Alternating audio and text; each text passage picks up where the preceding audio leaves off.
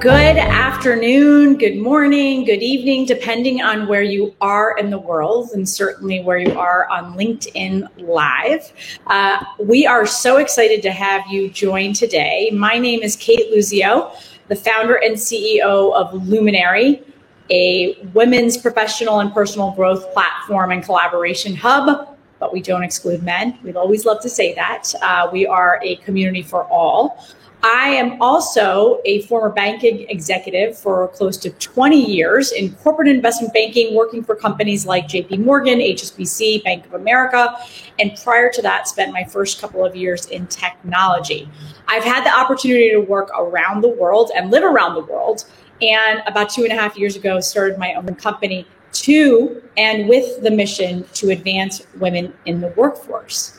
My co host here, who you're going to hear about and hear from in just a moment. So, our mission at Luminary is to really advance women in the workforce across all professional journeys. Women in the workforce, so I have a boss, women that are and have started their own companies, founders, entrepreneurs, and then those in transition.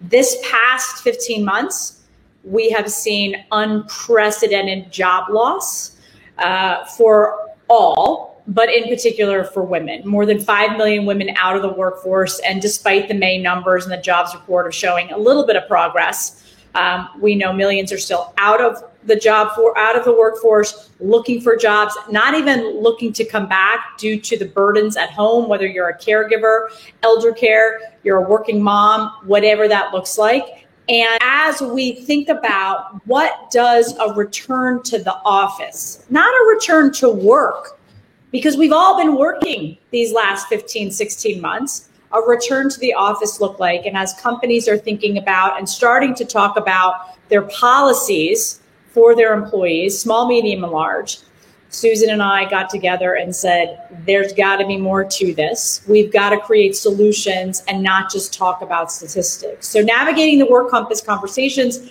is starting today. Uh, I'm going to turn it over to Susan to tell you a little bit about her. And then we're going to get right into the conversation. And every week, we're going to have this at 12 noon Eastern. Um, this week was really to kick it off. And then every week from now on, we will have special guests, in particular leaders, around how they're looking at the situation and how we all navigate the work compass. So, Susan, over to you. Absolutely. So, hey, Kate. Hey, everyone. It's really great to see you. I'm Susan Chapman Hughes, longtime executive um, in many different fields, both technology, financial services, real estate. Um, and for many of you all who know me, you know that I actually led for several companies for many, many years. So I've had the wonderful opportunity to take many companies through change when it comes to how people work. Um, and the people at Fast Company were nice enough to recognize me as one of the most creative people in business for a lot of the work that I did around that. So, um, a lot of uh, my colleagues, a lot of the people that I mentor, a lot of the folks who are in my network, calling me saying, I'm really concerned about going back to work. Um, as you all know, for the last year, it has probably been the most extraordinary year that we have experienced ever in our lifetimes. Um, you know, I've got a five year old daughter that many of you all know about, Parker. And so we were just talking about the kids in the fact that they've had to make an adjustment in ways that we never did when we were kids. Imagine having to literally think about how you go to school, how you engage differently. So that hasn't been any different for the rest of us. And it hasn't just been COVID, right? You layer on all the racial challenges that have happened, all the craziness with the election here in the United States, and all of the unrest across the world people are feeling very anxious and very nervous, and they're really struggling with how to navigate. And so, as they think about hearing these messages of, I've got to go back to work, both Kate and I've heard from so many of you all about just having concerns. And so we said, we're going to do what every strong woman does. We're going to put together an advice show. We're going to take 30 minutes out of our time every week and we're going to answer your questions. We're going to provide perspective. We're going to try to help point you in the right direction so that you can think about what makes sense for you and your companies as you're navigating your way back. So here we are. We've got our first session. We'd love to hear your questions. Uh, so please put them in there, but we certainly have some, some things to talk about up front. So, um, Kate, how are you thinking about this? So, you know, Susan, it is kind of crazy to think where we were last March to where we are. And I think both you and I, in having the experience for many, many years in big companies and certainly working with other small companies and advising, um, it is really interesting to see how little some companies are prepared or unprepared yeah. and how some decision making and at least uh, what's been said in the media around some companies saying we're going back to the office. There's no real flexibility. Um, and so and everything in between. And i think there's companies that are super transparent and at least communicating with their teams. Uh, and then there are companies that still haven't made any sort of decisions or at least in the background. And I think that's the challenge that we hear so much from the companies and the women and the men um, that we work with is this lack of transparency and certainly the decision making falling in a lot of managers that will likely be ill prepared to have these conversations. Yes. So what's fascinating to me, I think we should just take a quick step back and think about um, how has your company actually approached COVID?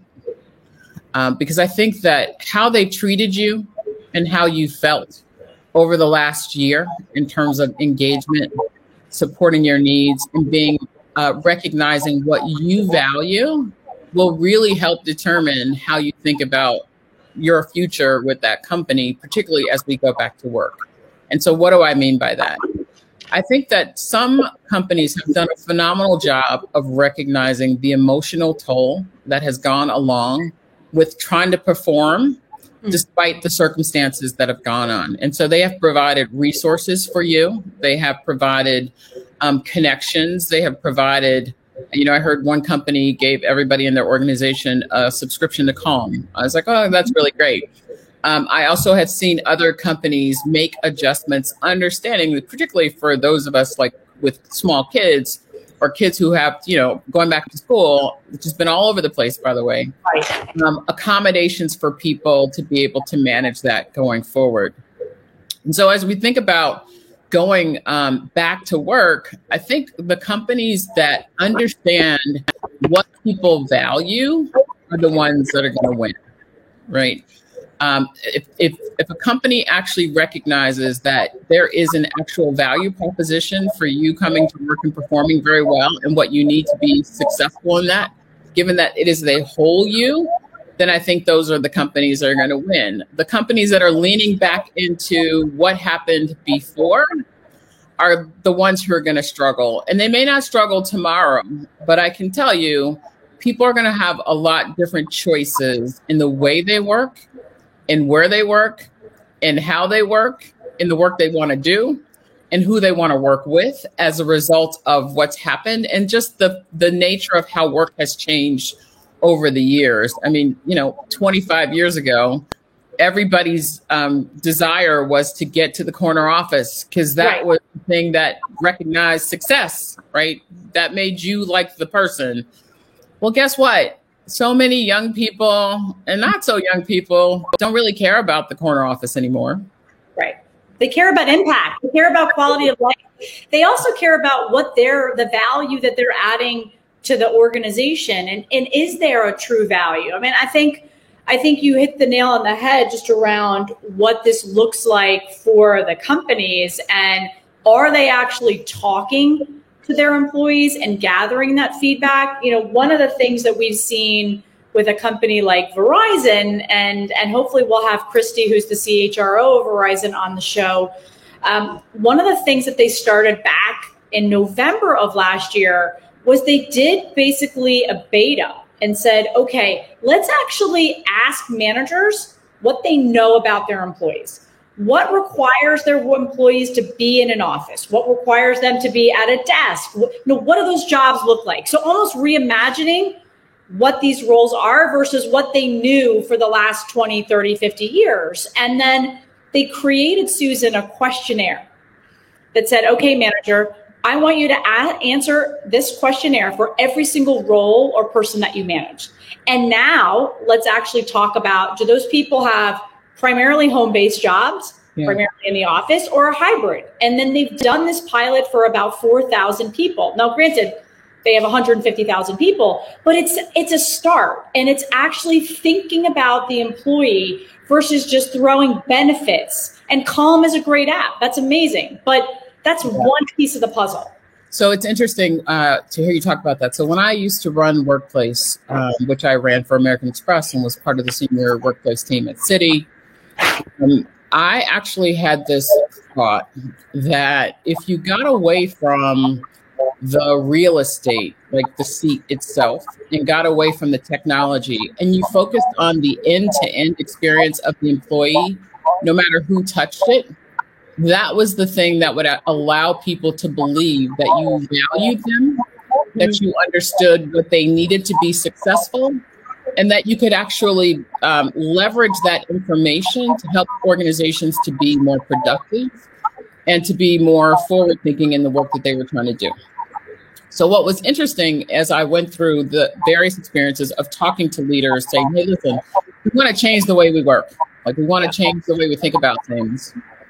Um, there were always three groups of people. There were the groups of people that were like, you know what, we're ready to go. Sounds awesome to me. I'm ready to try it. I want to jump in. I want to go. Then there were the middle people who were like, you know what, um, I'm actually willing to try it out. And then there were the people on the back end who were like, hell no, I'm not doing that. I don't care what you say, it's not going to happen. I actually remember um, we won the Chairman's Award for Innovation um, for the program that we had put in place, which had never happened for real estate. And this guy walks up to me and he goes, You know, I was really trying not to do it, but now that you've won this award, I'm going to look really stupid if I don't do it. and I was like, well, look, whatever it takes to get you on board, I'll take it. Um, but I think that, you know, the critical thing for businesses today is to adopt that approach, which is what do your employees really need? When you think about their end to end experience, given the fact that, by the way, many people are managing global teams, the experience of a person sitting here in the United States and even in New York versus Alabama is very different than that of a person who's sitting in India. Yeah. And so I think businesses that actually can do the work and say, okay, what is the end to end experience that I need my employees to have to be productive, to feel valued, and to feel engaged? Understanding that that is going to be different for everyone because yeah. this is not the time to start thinking about your employees as a monolith. They're not the same. Right. And um, you know, nothing could illustrate this even more to me was last year when George Floyd was murdered. The pressure that I saw many of the African American employees have to take on, and candidly, the pain on top of what was happening with COVID actually caused many of them to have blips in their performance. Right. right?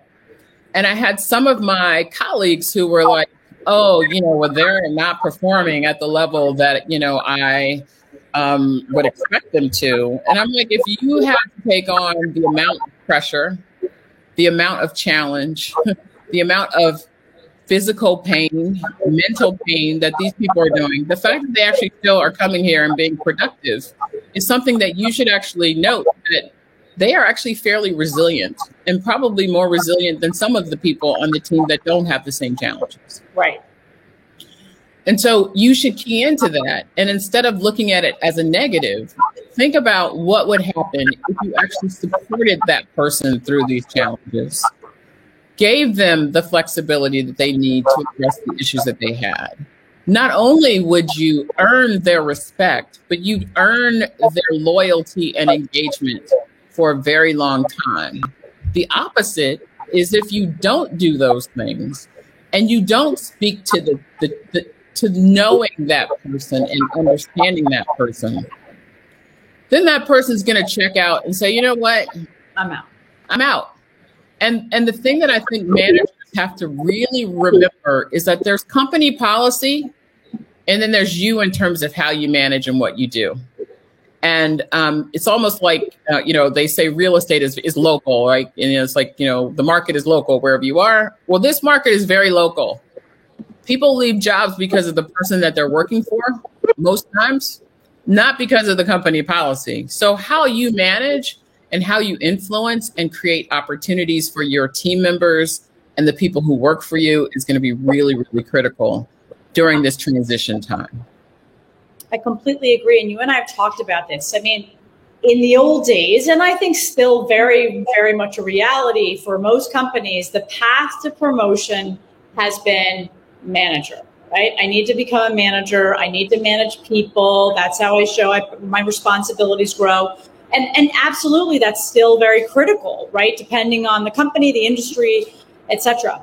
However, we have spent very little time investing in training managers to be good managers and good leaders. And so, to me, so much of this, right, that's been highlighted over this past year is a lack of good management, a lack of a training in managers, and even more so, in order to have those conversations, right, with your people to understand their situation, to understand what's going on, to understand what they need and what's a workable solution for both parties, you have to have EQ.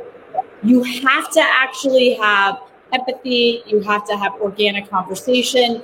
And I think it goes both ways. But I think one of the things, if we start just throwing out new policy, or hey, this is hybrid, it's two days a week or three days a week, and we don't train the managers around it's so far beyond policy. It's actually how to manage these teams and have those conversations we just run into a bigger problem that, quite frankly, we've always had. Yeah. It's just really exacerbated.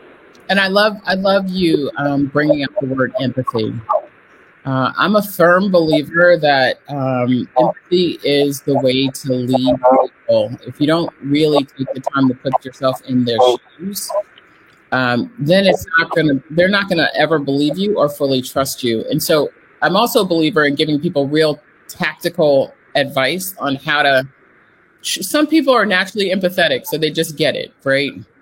Yeah. Um, but other people aren't like very strong on the IQ level, but they don't not so strong on the EQ, and they need actually advice. So I'm speaking to all of you folks out there who are like real technical folks, but need some help on the empathy side. And so the first thing that I would tell you is to do an assessment.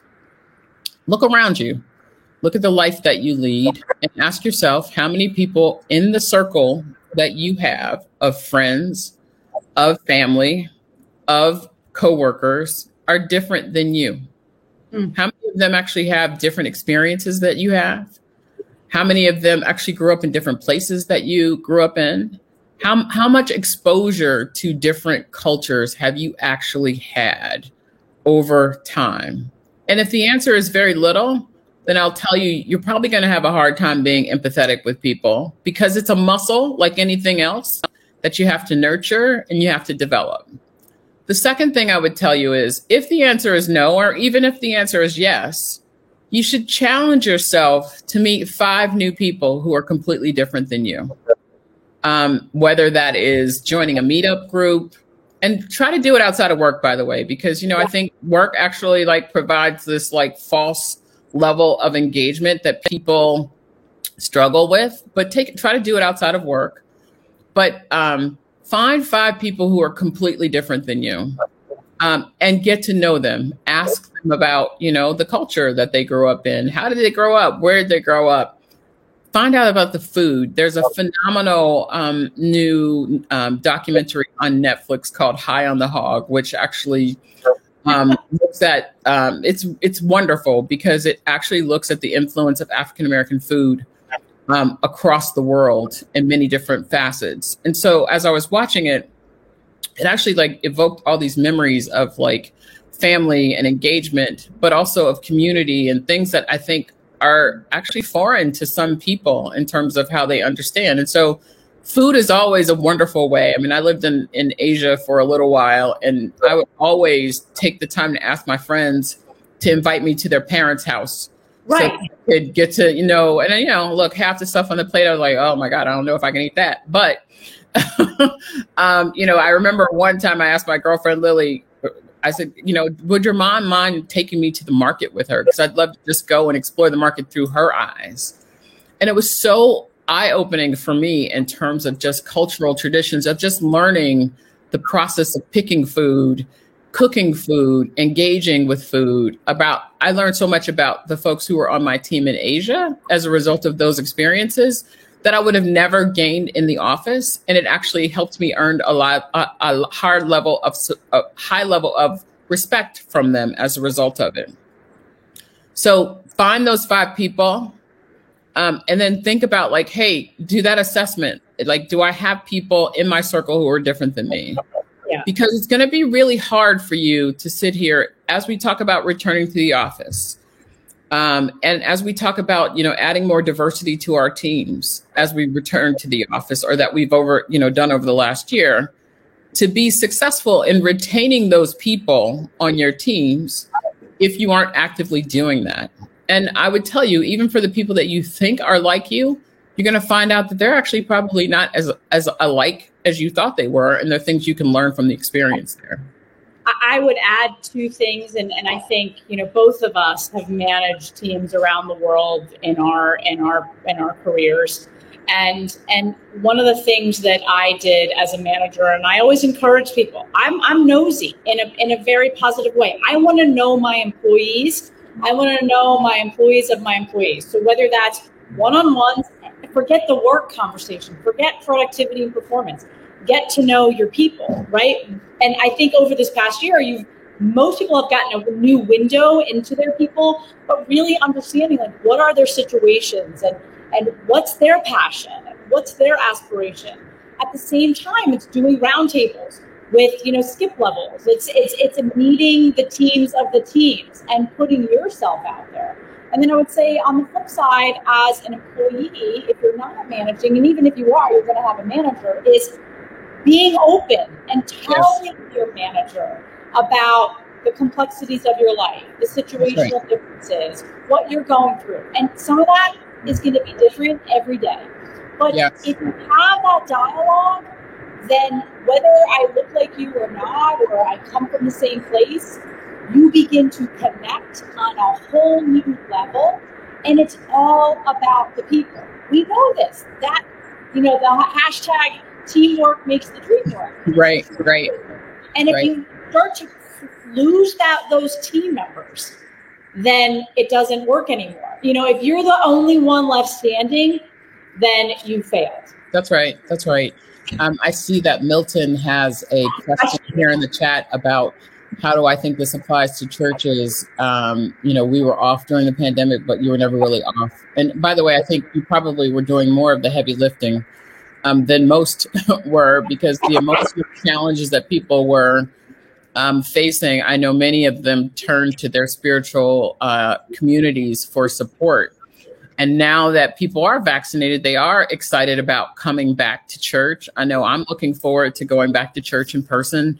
Our church had a, a, a raffle lottery last week. They, they allowed 250 people to come into service. And by the way, there's usually thousands of people in service. Wow. But that was just exciting to me to see um, them uh, talking about coming back into service. However, I do think that for any manager who's helped na- help their teams navigate through really challenging times, you have to actually take a personal responsibility to restore and renew yourself. Yeah.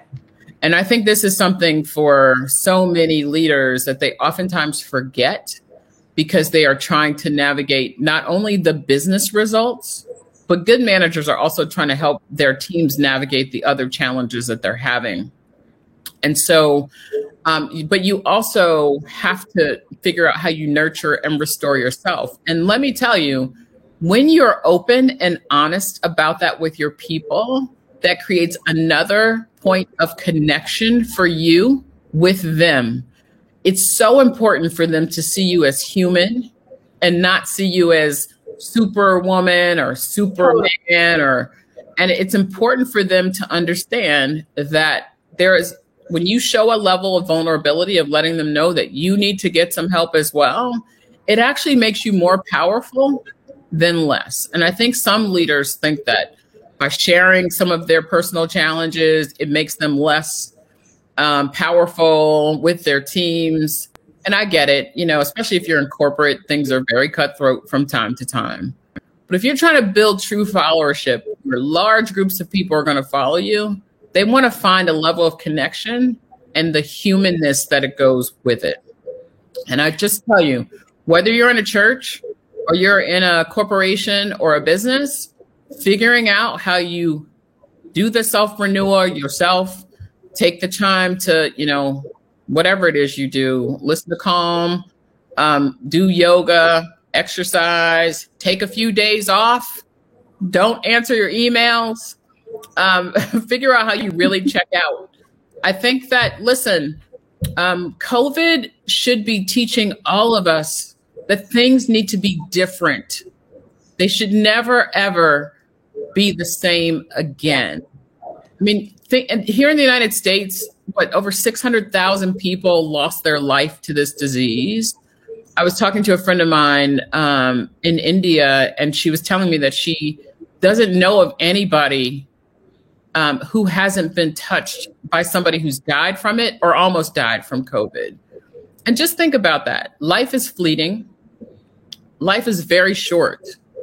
And so, are you going to go down in history as, you know, working yourself to the ground and to the end for what? I mean, at the end of the day, we're all here to do something to help make this world a better place. Yeah. And by the way, companies that are mission driven and who are doing things and creating an organization where people feel connected to community and they feel connected to the social challenges of, of, of the day are the companies that are going to win, by the way. Yeah. Um, those are the companies that are going to be the ones who who are moving forward in the future. And so as leaders, you have to be the ones to to take that on and to connect with people on that level. You're going to say something, Kate. Go ahead. No, no, no. I was just going to add to what you said earlier to Milton. I, I think, um, you know, it, it, regard, regardless of where you work, doesn't matter, right? And I think your Milton, your example around the church and and not understanding what the staff has had to deal with. I think you don't know that until you ask. You don't know that until you actually put yourself out there and talk about it, right? Susan, you know this. I had COVID for the first five weeks of the pandemic in New York City when a thousand people a day were dying. I'm trying to keep luminary business. I'm trying to keep my staff supported, you know, all of these things. But if we don't talk about them, if we don't actually engage in dialogue and that empathy that we talk about, then this doesn't work. And I think, you know, as we think about return to the office and solutions versus let's just talk about the old way we did it, that's how we must be focused. Solutions oriented. How do we make it a win win for the organization and for our employees? And you know what? It's hard, but it's doable when you're all working towards the same goal. Yes. So I know we're almost at time because we committed that we're going to do 30 minutes. And yeah. so we're going to challenge you to invite your friends back to this conversation next week. So this has been exciting. I know that um, I'm getting pinged here from a few folks um, who are, you know, appreciative of the conversation. And so um, we're excited and we're going to look forward to helping you navigate the work compass.